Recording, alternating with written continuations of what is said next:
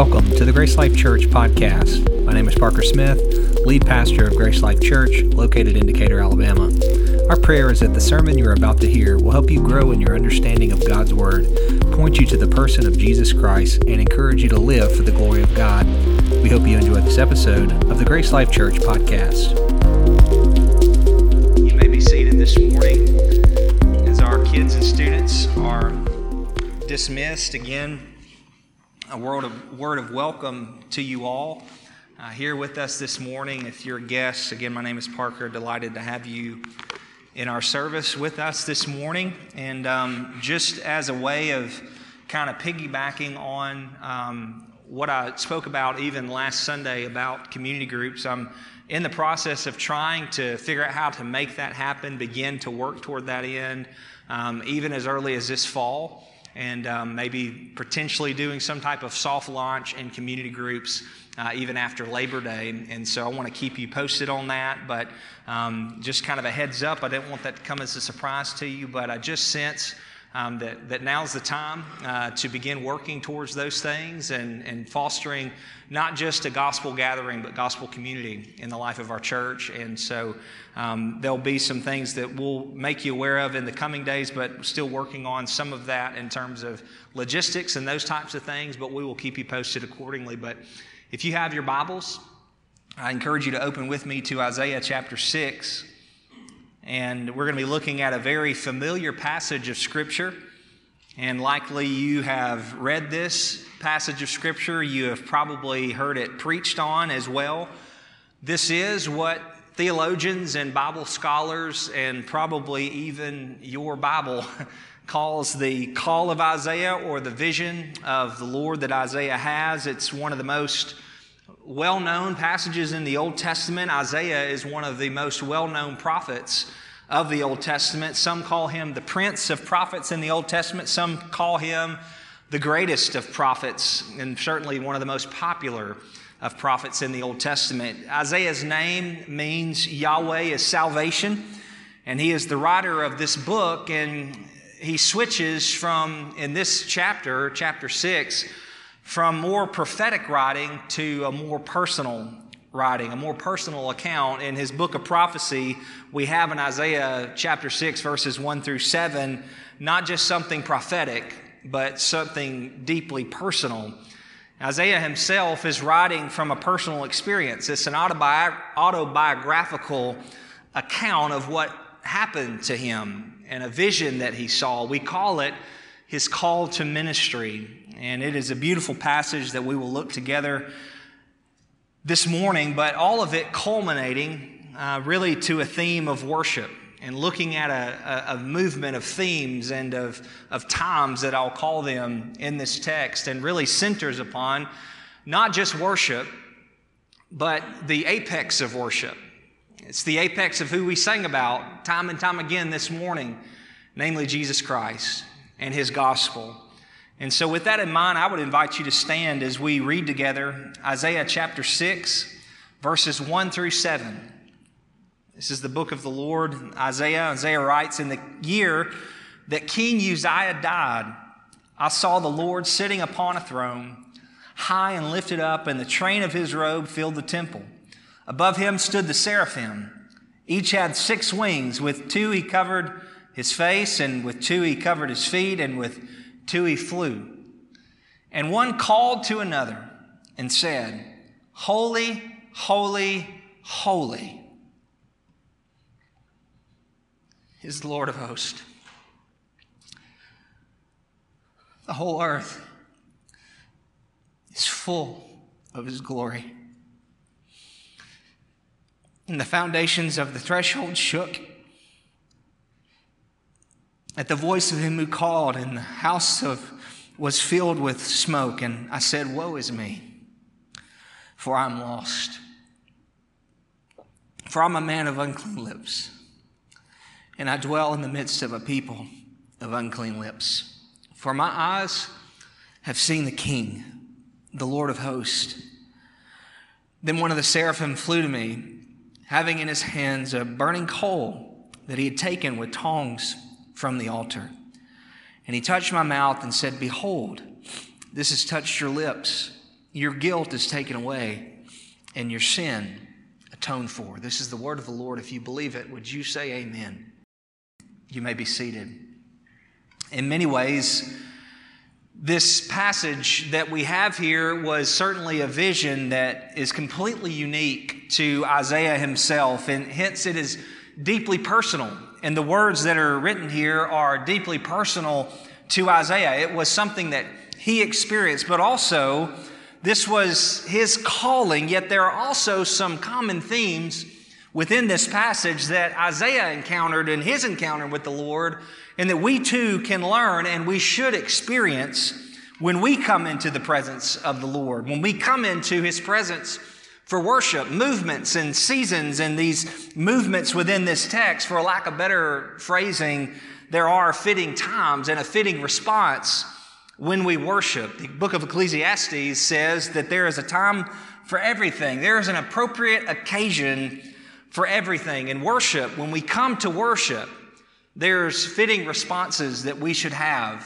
things that we should posture ourselves and respond in particular ways as coming into the presence of the Lord and looking beyond just mere worship of, of something vague, but something specific namely the person of Jesus Christ, and glorying in his gospel. That is the apex of the worship of God. That is what the Holy Spirit seeks to encourage us to do. He never brings attention to himself, but always brings glory to Christ. And so our worship should never be about us or about even the gifting of the Spirit, but always about the person of Christ and his gospel. There is always an appropriate response when we encounter the living and thrice holy God. Point number one there is a time to be comforted. And I'll give you the four points up in front a time to be comforted, a time to worship, a time to be humbled, and a time to be restored. A time to be comforted. This chapter begins with a reference to a particular time in the middle of the, the life of Isaiah and the history of Judah. Verse 1 tells us that it was in the year that King Uzziah died. If you remember, even from our Advent series, this would have placed the reign of Uzziah and his death anywhere between 740 to 742 BC. And he makes reference to a particular moment in the life of Judah and what we called even then in our Advent series from Isaiah 9 6 of the Syro Ephraimitic crisis. And where you have Assyria and, and Syria all compounding and working toward taking over Israel and taking over Judah. And it was during this Syro Ephraimitic crisis that King Uzziah was reigning, and he was a good king. But here in this text, the king, Uzziah, died.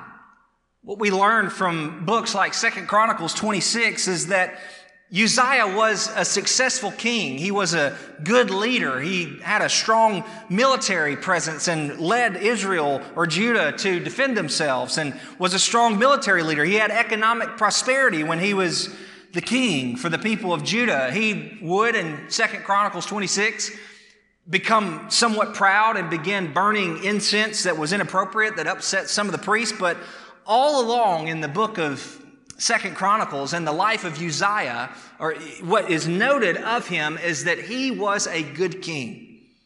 He did what was right in the eyes of the lord. Not a perfect king. He would have his failings. He would have his moments. But uzziah was a good king. He was a king that was faithful to the Lord. He did what was right in the eyes of the Lord. And here is Judah in the midst of this Syro-Ephraimitic crisis, knowing that it is only a matter of time until armies begin to invade them, only a matter of time until their world is begin to be turned upside down, and they are now facing threat. And now, in the life of Judah, the comfort of having a king to lead them is no longer the king is dead. The kingdom would be somewhat shaky. There would be times of uncertainty. What would happen to the nation now that the king is no longer? Who will be the next king? Who will come and lead us? Will he be a faithful king or will he do what's evil in the sight of the Lord? Like other kings in the kingdom of Israel. or will he do what's right? And it was in this time, the year that King Uzziah died, that Isaiah gets his vision. That despite who is on an earthly throne, Isaiah sees another throne. He sees a heavenly one. He sees a higher throne, a higher court, and he sees the Lord on his throne. The word here for the word Lord is the word master. It means Lord or sovereign ruler of all. In the midst of all disorder, all chaos, all uncertainty, Isaiah is reminded of the master, of the Lord, who is sovereign over all things. He is on his throne. And what a comfort we have in this life, in this world, to know that the Lord is reigning in sovereignty. That the Lord is not off his kingdom, he's not off his throne. He is a king forever. Though the king of Judah, King Uzziah, has died, Isaiah sees the king in heaven. And he is on his throne and he is reigning and he has not lost touch and he has not lost sight of what his people need. This is why David writes in Psalm 29:10 that the Lord sits enthroned over the flood the Lord sits enthroned as a king forever. In Psalm 47, verses 5 through 9, the songs of Korah, says, God has gone up with a shout, the Lord with the shout of a trumpet. Sing praises to God, sing praises, sing praises to our King, sing praises. For God is the King over all the earth. Sing praises with a psalm. God reigns over the nations. God sits on his holy throne. The princes of the people gather as a people of God, of Abraham, for the shields of the earth belong to God. He is highly exalted. And though Israel would demand a king like all the other nations, God never gave up in being their king. He was their still true, righteous, holy king. And God is always on his, reign, on his throne and he is reigning. There is never a moment in the world of your uncertainty, in the world of what seems like chaos, that God is not sovereign and God is not in control. God is always on his throne despite who may be on an earthly throne, who may be calling the shots in a land, despite what political turmoils there may be, what chaos is going on in the world, what, what trouble is, is pressing upon you. There's always a God who is sovereign. And that's true in our world, and that's true for you personally that God is king, God is sovereign, and despite all the uncertainty, all the shakiness that is around you, when you maybe feel like your world's falling apart, and you maybe feel like things just aren't going the way that they should, a diagnosis comes. The doctor said, She's to leave. My child won't return home. They're going wayward. Despite what is going on in your life, Isaiah said, I looked and I saw God on his throne. Though there was a king Uzziah that had died, there's a God in heaven who is reigning. And when we come into his presence, when we come into his presence for worship, that's what we've got to see.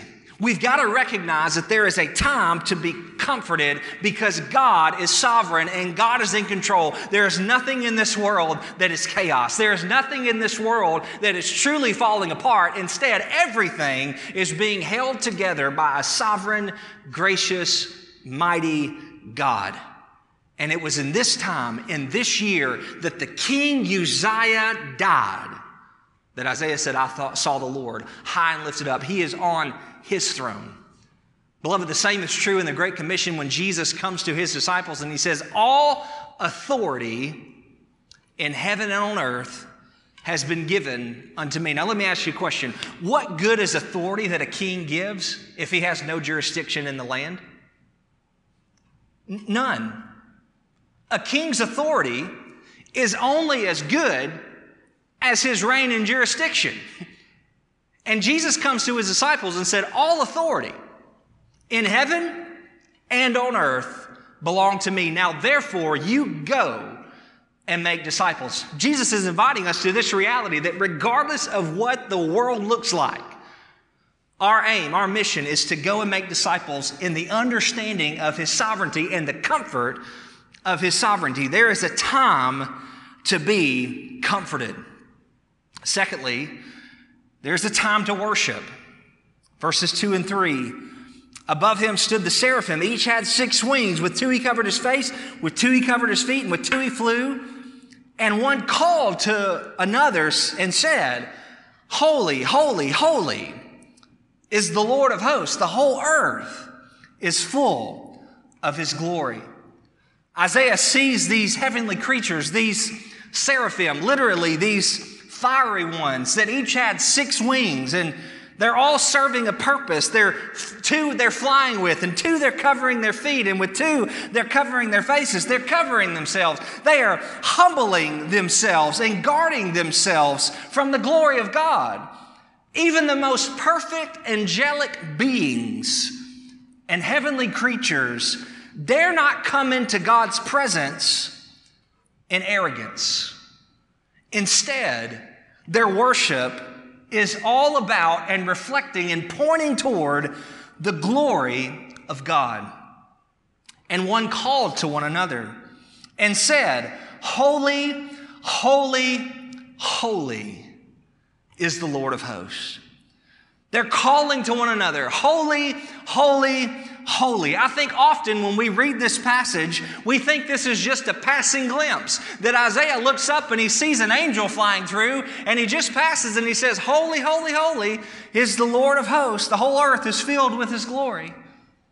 But that's not all that's taking place here. Put yourself in Isaiah's shoes for a moment. Multiple seraphim, multiple angelic creatures, and they see and they, they're looking at each other and they're calling out to one another with loud shouts and they're echoing over and over and over again, calling out to one another Holy, holy, holy is the Lord of hosts. Holy, holy, holy is the Lord of hosts. Holy, holy, holy is the Lord of hosts. Holy, holy, holy is the Lord of hosts. And Isaiah sees this taking place, and he's completely taken back of what is going on before him. When you get a glimpse into the, in the heavens, when John shows us a glimpse in Revelation chapter 4, you see worship taking place, and the angelic beings never cease day and night to say, Holy, holy, holy is the Lord of hosts. Worship is going on every time you look into the heavens.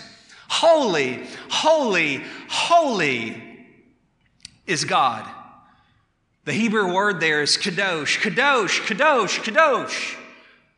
It means to be set apart. It means to be free from any type of pollution. And here Isaiah is being highly emphatic. He's using the Hebrew form of the superlative tense to give reference to importance, and the purpose of its repetition is to place value upon what? The holiness of God. You think about the Lord's attributes, who God is. 1 John 4 tells us that God is love. And such is, God is love. But what you never read in the scripture is that God is love, love, love. God is love. God is also just. You see that in Deuteronomy 32. But what you don't read the scripture is God is just, just, just. God is just. God is sovereign. You see it all throughout the scriptures, all throughout the Psalms.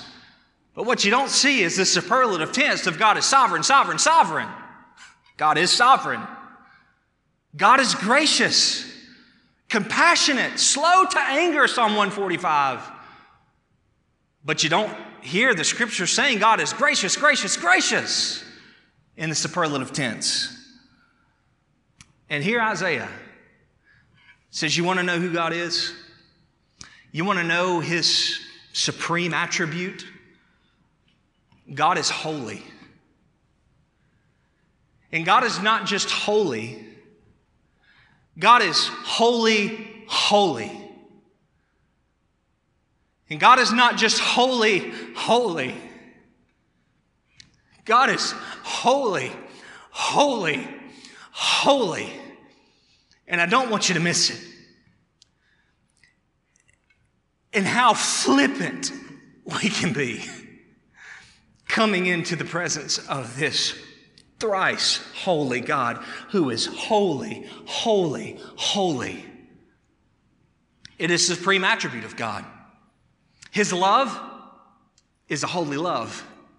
His righteousness is a holy righteousness. His sovereignty is a holy sovereignty. His graciousness is a holy graciousness. His justice is a holy justice. God is holy, holy, holy. Who we cannot contain, who we cannot comprehend. And Isaiah comes and he sees this holy, holy, holy God that are being worshiped by all these angelic creatures. And Isaiah falls to his knees and he cries out worship. And in the same way that we can never wrap our minds of who God really is and know him most fully, we do see him revealed in his word. There's still certainly a mystery, but beloved, there is a time in which you come into worship that you must fall down and you must worship the Lord for who He is. And He is holy, holy, holy. And because He is holy, He deserves all praise and all worship that is due to Him. He is worthy of worship. And our knowledge, as much as we love knowledge, as much as we love to grow in theology and grow in truth, and we should, beloved, sometimes there will come a point that that needs to be set aside and we fall down before the Lord and worship Him because He's holy, holy, holy. Borrowing from these couple of verses in two and three, point number three is that there is a time to be humbled. There's a time to be humble. Not only is the Lord holy, and most often when we read and preach this text, this the word holy is the term that it is certainly important and it is very important, but I don't want you to miss the second term that's used there, the word for glory it's the word, the Hebrew word kabod. It, it means glory. It means it's really a word picture of scales, almost like a judicial weight, if you will. The word glory does mean burden. It, it means, it means a weight. It, there's, there's something to be measured. It's something to be felt. Beloved, when you come into the presence of God, you can feel His glory. His glory is not just something to be comprehended, His glory is something to be felt. And Isaiah feels this weightiness, he feels this heaviness, if you will. The word kabod bringing this idea of scales, and it's in the same way that if you had a cup of water and it was filled to the brim and you placed ice, something dense in there, it would begin to overflow. Why? Because it could not contain what's in that cup because the weight of the ice was felt on that liquid and in that cup and it overflowed. In the same way, I don't know who is brave enough in up north to go ice fishing and literally take their car and go over the ice. But, beloved, if there is a weight, you know this to be true. If there is a weight heavy enough on something as solid as ice, if there is a weight placed on it that's too heavy for it to bear, the ice will give way and it'll break under the pressure, under the weight, under the heaviness. That's the word kabod. It'll break under the weight of it. And that's why Isaiah responds the way that he responds. And the foundation of the earth shook. And the voice of him who called, and the house was filled with smoke. And I said, Woe is me, for I'm lost. I'm a man of unclean lips, and I dwell in the midst of a people of unclean lips. Isaiah says, I am literally coming apart. Why?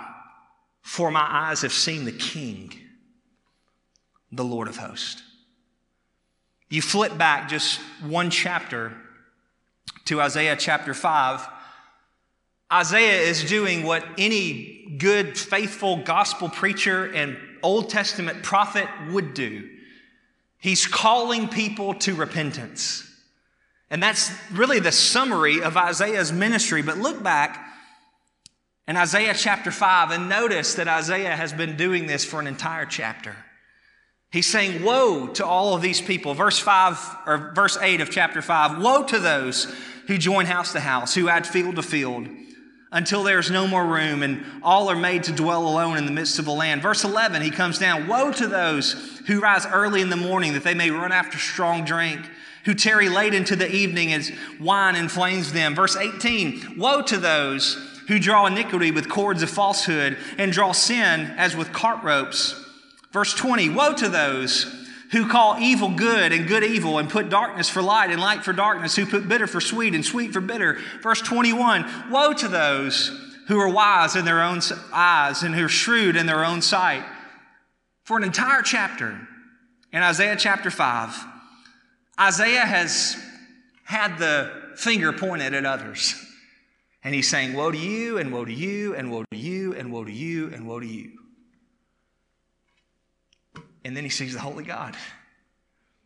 He sees the all righteous, holy God, and he's been saying, Woe to everyone else. And he sees the glory of God, and he feels the presence of God, and he says, Not woe to you, woe to me. Woe to me, for I am a man of unclean lips. I dwell in the midst of a people of unclean lips. How often are we conveniently comparing ourselves to other Christians?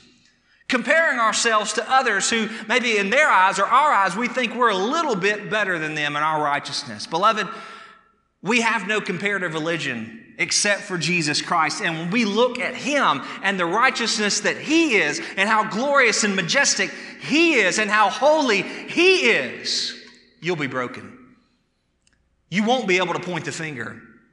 You'll only be able to fall down and worship and fall in repentance and say, as Isaiah says in this text, Woe is me. I'm unclean. And I dwell in the midst of a people that's unclean. Before, I was pointing the finger of blame, but now I understand the reality of who I am in, in, standing before a holy God. And my offense before the Lord is highly offensive to his holiness. And Isaiah is broken not because of others' sin, but he's broken for his own sin. He's broken over his own sin, and he comes to the Lord in a posture of humility, asking the Lord, begging of the Lord, saying, I'm broken, and I'm undone, and I'm a sinner, and Isaiah knows that he needs grace.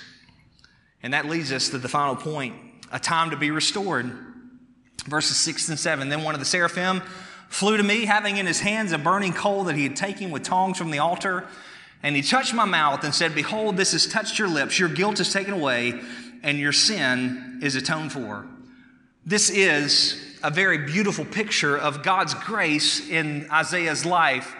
Isaiah knew that he was guilty before the Lord. He recognized himself as unworthy, someone that deserved woe someone that was unclean. Yet God extends to him great grace and great forgiveness. And, and really, it's done in an odd way of these seraphim that takes a burning coal or this burning stone from the altar. This picture that we see here in this passage is really somewhat odd. We know that from the rest of Scripture that fire is often used as something to symbolize cleansing and, and, purity, if you will. Numbers 31, Eleazar the priest said to the men of the army who had gone to battle, This is the statute of the Lord that the Lord has commanded Moses. Only the gold, the silver, the bronze, the iron, the tin, and the lead, everything that can stand the fire, you shall pass through the fire, and it shall be cleansed. Fire is a means of purity. And this burning coal is to be symbolized a thing of purity. Malachi speaks of this as well. Who can endure the day of his coming? Who can stand for when he appears? For he is like a refiner's fire and like a fuller's soap. The Purity of the purification of the fire. And here are the seraphim, these fiery ones that are taking this fiery coal, this burning coal from the altar and it touches Isaiah's lips. And this is probably the first hint, if not the only hint, of something being imputed or being transferred to someone. You see, even within the, the Old Testament purity laws, is that you had Israel that was commanded to be pure, and by being pure, they were to remain pure by never associating with things that are impure. Because if they ever associated with things that are impure, the impurities of the impure thing would come and affect their purity and therefore defile them. That's what you saw all the time in the Old Testament is, is abstain from the things that are unclean because by associating with those things, you will become unclean and your purity will be taken away from you. And yet, here in this passage, we have something astounding taking place the exact opposite of what happens time and time again is that we have someone impure who is now being touched by something that is pure, and instead of the impurities affecting the purity, what's happening is the purity is affecting the impurity. And what was unclean is now being made clean by something that is righteous, by something that is pure, by something that is holy, by something like a refiner's fire. And Isaiah witnesses this, and these coals touch his lips. And instead of Isaiah's impurity affecting that coal, that burning coal affects Isaiah. And Isaiah becomes clean. He becomes holy. He becomes righteous. And he's completely passive. Isaiah did nothing to deserve this righteousness. Isaiah did nothing to deserve this grace. He merely acknowledged his sin. He acknowledged his need for repentance. Woe is me. And then the fiery coals touch his lips, and his sin are atoned for. Beloved, this is the same for you and I, pointing us to the reality of the imputed righteousness of Christ. Do you know that's what Jesus does for us? That he takes away our impurities, that you and I, we are sin filled, and we are defiled by all the things of the world. And we cry out to the Lord in grace. We cry out to the Lord in repentance. And the Lord takes his righteousness and fills us and takes away our impurities, takes away our sin. It is the imputed righteousness of Christ, not that you and I deserve, but was given to us. How? Through the atonement and the sacrifice of Jesus touching our lives, touching our hearts and transforming us to be new creatures. This is why Paul writes in 2 Corinthians 5:21 for our sake, for our sake, he made him to be sin, that's Jesus, who knew no sin, that's Jesus, so that in him, that's Jesus, we might become the righteousness of God. Through our merit? No but through the imputed righteousness of Jesus Christ and his sacrifice for us, that we have been cleansed, we have been restored, we have been renewed, we have been redeemed, just like Isaiah was redeemed through the gospel of Jesus Christ, because ultimately, that's what you see in this passage about the call of Isaiah. The culmination of worship is all pointing us to Christ and his gospel. That's what you see in this text. You see the gospel of Jesus Christ. You see the righteousness of God, that He is holy, holy, holy. You see the sinfulness of man, that Isaiah is a man of unclean lips and he dwells in the midst of a people of unclean lips. Romans would say that no one is righteous, not even one. We've all gone astray. Each one of us has turned our own way. We see the repentance of Isaiah Woe is me. And you see the grace of God that Isaiah's guilt is taken away and that his sins have been atoned for. This is a picture of God's mercy, of his grace that we all receive by faith in Christ. This is why Paul says that it's in Him, Ephesians 1, that it's only through Christ in this way, only through Jesus, that we have redemption through His blood, the forgiveness of our trespasses, according to the riches of His grace. This is what John would tell us in 1 John 1 to say, if we say we have no sin, then we deceive ourselves.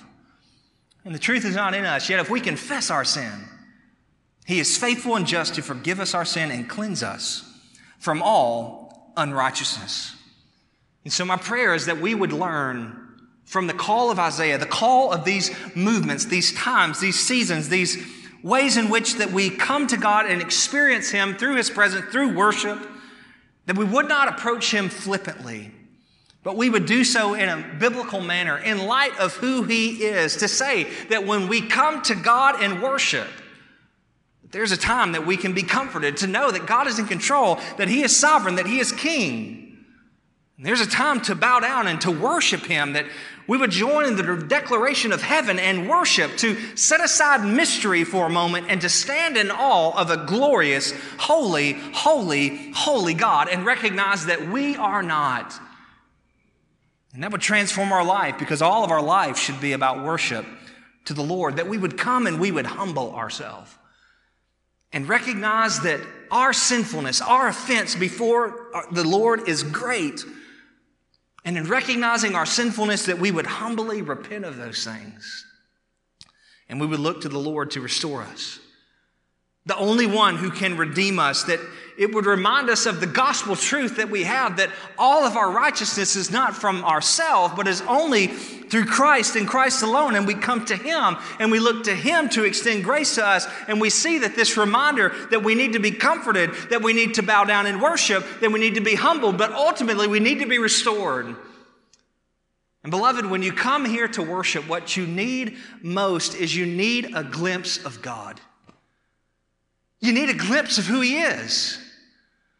Just to taste, to taste and see that the Lord is good, that He is sovereign, that He is righteous, that He is holy, that He is glorious, and that you are not, and that you need cleansing. You need the gospel. You need Christ.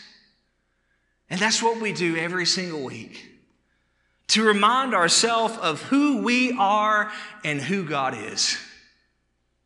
And if we ever forget either one of those truths, we'll lose our way.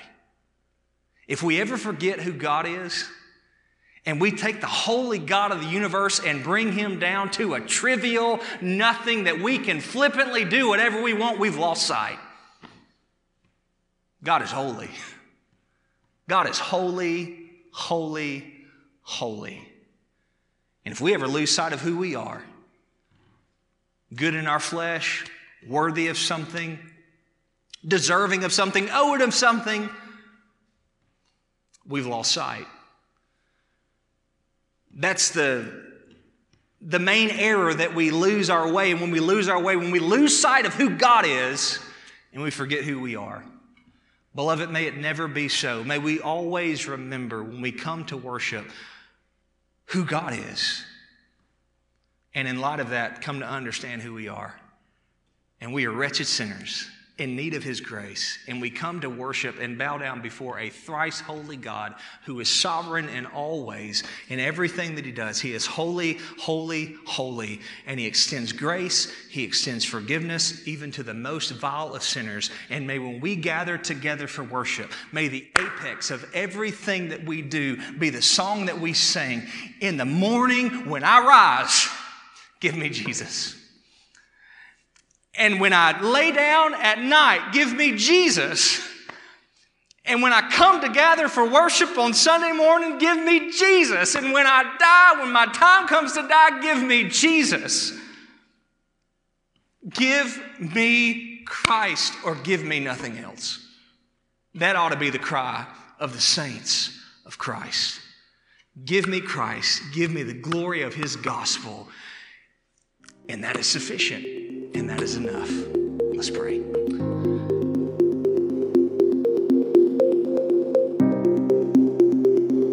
Thank you for listening. We hope you enjoyed this episode of the Grace Life Church podcast. If you would like more information or have questions about Grace Life Church, please email us at gracelifedecatur at gmail.com or find us on Facebook by searching Grace Life Church Decatur. And if you live in the Decatur area, we would love for you to join us for worship on Sunday mornings at 10 a.m. Until next time on the Grace Life Church podcast.